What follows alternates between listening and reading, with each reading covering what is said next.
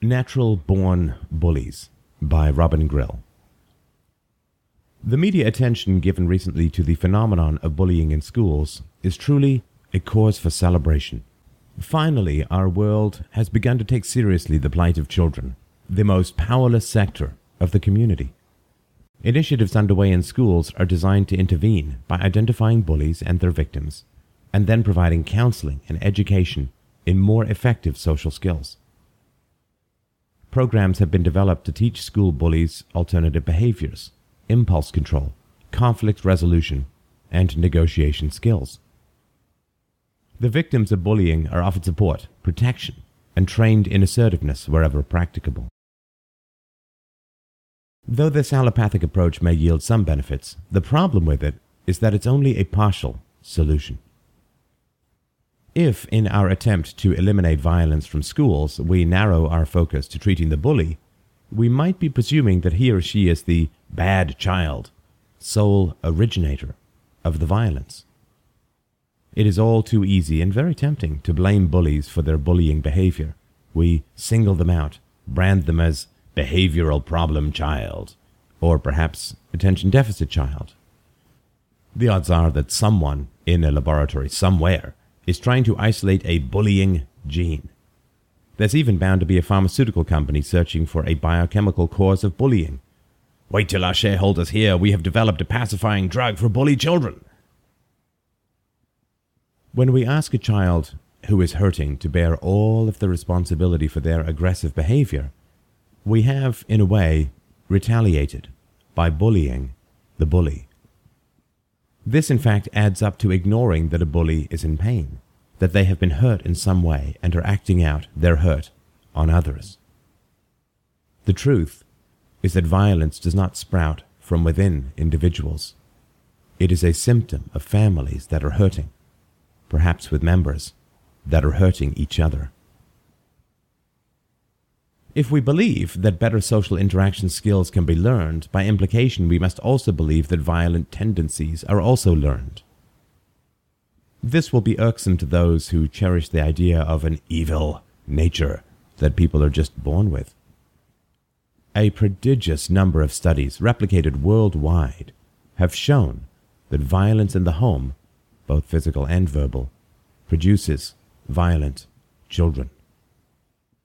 In Australian research, a link was found between family dysfunction and violent children. Few notions are so well supported by the research literature, yet it's surprising how little attention is given to the families of bullies. Bullying is best understood as an adaptive behavior that makes sense within certain family environments.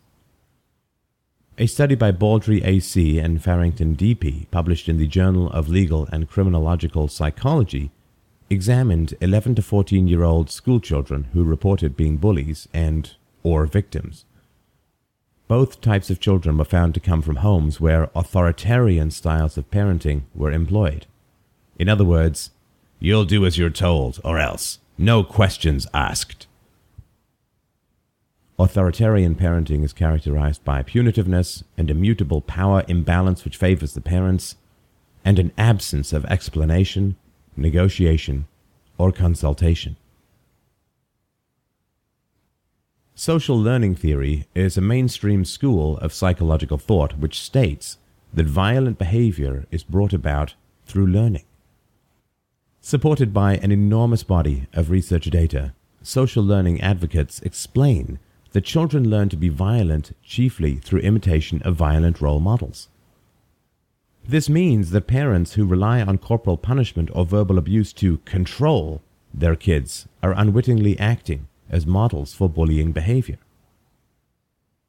Secondary sources of modeled violence include older siblings, media violence, peers, and even school teachers. Spatz Widom conducted an exhaustive analysis of research addressing whether violence is transgenerational. She found a substantial support for the notion that violence is begotten by violence. Few things are so well agreed upon by psychologists across the board. This relationship holds true even for verbal violence, as researchers Vissing, Y.M. et al., journal article in Child Abuse and Neglect, found. Their study revealed that children who had experienced higher levels of verbal aggression at home, being sworn at or insulted, exhibited higher rates of delinquency and interpersonal aggression. The list goes on ad infinitum, with studies such as McCord's study of 230 boys, which found that he was able to accurately predict criminal behavior based on violent upbringing in 3/4 of cases. Shailene et al. 1994 found that elementary school boys' behavior problems were consistently traceable to lack of parental affection and to parental use of spanking for discipline. In a study of 570 German families, Muller et al. 1995 found a direct path between harsh punishment and antisocial behavior in children. Recently, psychologist Elizabeth Gershoff undertook the mammoth task of collecting all studies done in over 60 years to investigate the effects of corporal punishment, 88 studies in all. She only considered studies looking at ordinary smacking or spanking and excluded any that looked at physically injurious or legally abusive punishment. The evidence she found was consistent across all studies and overwhelming. Even ordinary smacking tends to make children more aggressive. We can no longer pretend to ourselves that ordinary smacking is not a form of violence, since it can, and often does, lead to more aggressive attitudes in children. It is not too difficult to understand why children who are punished physically can become bullies. As far back as 1977, research psychologists Walters and Grusec concluded that physical punishment leads to an increase in aggressive behavior, and that the mechanism for this increase is imitation. The smacking or spanking parent is unwittingly acting as a role model for aggressive behavior. The way this works was ingeniously demonstrated by a series of experiments reported in Bandura's 1973 book, Aggression: A Social Learning Analysis. These experiments graphically depicted the way children would imitate adults who acted violently toward toy dummies. For role modeled behavior to be efficiently transmitted, three main conditions must be met. Firstly, children are more likely to imitate role models that they look up to or love. That's why parents are such powerful role models. Secondly, the role model's actions are more likely to be imitated if they are seen to meet with success. In other words, the attitude that might is right is passed on when a spanking disciplinarian succeeds in changing a child's behavior and remains unchallenged. The third condition is that violence must be legitimized and sanctioned in order to be imitated. In other words, children more readily adopt violent attitudes if they have been made to believe that harsh punishment is deserved. It's been shown that violent children come from violent or neglectful homes. This matter has been put to rest. But only about half of abused children grow up to be abusive. Why? Individuals who remain convinced that verbal or physical assaults against them were deserved are significantly more likely to act out violently. This is also true for violence witnessed against others. Bandura, 1973, refers to a study that found that children displayed much more imitation of violent behavior depicted on video if these behaviors were approved by an adult, less so if the adult was silent, and even less if the adult expressed disapproval of the video violence. Children who grow up believing that being hit is what they well deserved go on to be more accepting of and desensitized to violence in general. They are candidates for the ranks of bullies, victims, or both. A side effect of harsh punishment is that it desensitizes people to their pain, then also to the pain of others. This desensitization process is what facilitates the acting out of violence. The process of desensitization to violence begins when a child who is branded as bad or naughty accepts the blame, and the assault that comes with it. A tough skin grows over the wound, which obscures the depth of the pain that throbs beneath. The pain and betrayal felt is sealed off, minimized, trivialized, or denied. Deafness to one's own pain entails indifference to the pain of others. Those whose anger boils over become bullies. Those who are paralyzed with fear, the victims. Others hover in between, harboring a predilection to retributional and might is right attitudes. The landscape is dotted with the punished and the beaten who grow up to make light of it, or to stoically profess that never did me any harm.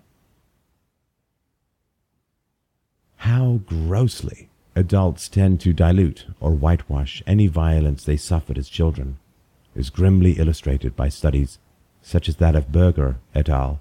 1988 and Knutzen and Sellner 1994. Both studies found numerous respondents who reported having been punished in their childhood so brutally as to require hospitalization, but only 43% and 60%, respectively, of these considered themselves abused. By contrast, Hunter and Kilstrom found that people who were openly angry about any abuse they had suffered as children were statistically less likely to transmit this abuse onto others. Beaten children who are at risk of becoming bullies or offenders can be helped once somebody can make it abundantly clear to them that spankings or thrashings are not just nor deserved.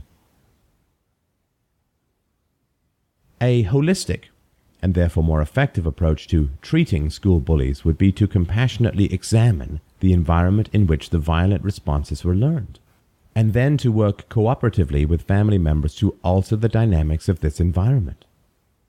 If violence is an adaptive behavior learned within a family system, it makes no sense to teach a bully not to be violent only to send him or her back to the original system that they are powerless to change. It must be understood that bullying behavior is a reaction to powerlessness. To consider bullies as offenders is superficial when in fact they are victims. The fundamental way in which the family operates must change through exposure to alternative means to authoritarian, punitive, or power-over methods of child control. Systems theory-based family therapy models are non-blaming. They recognize and affirm that each family member is doing their best, given the resources available to them.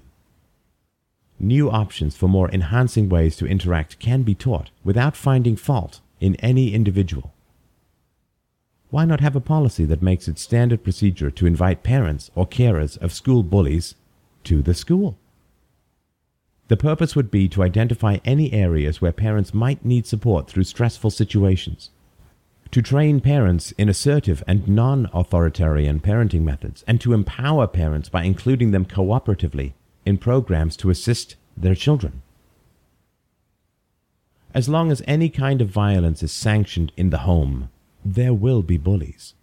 Bullies in schools, bullies in business, bullies in politics. There will also be victims.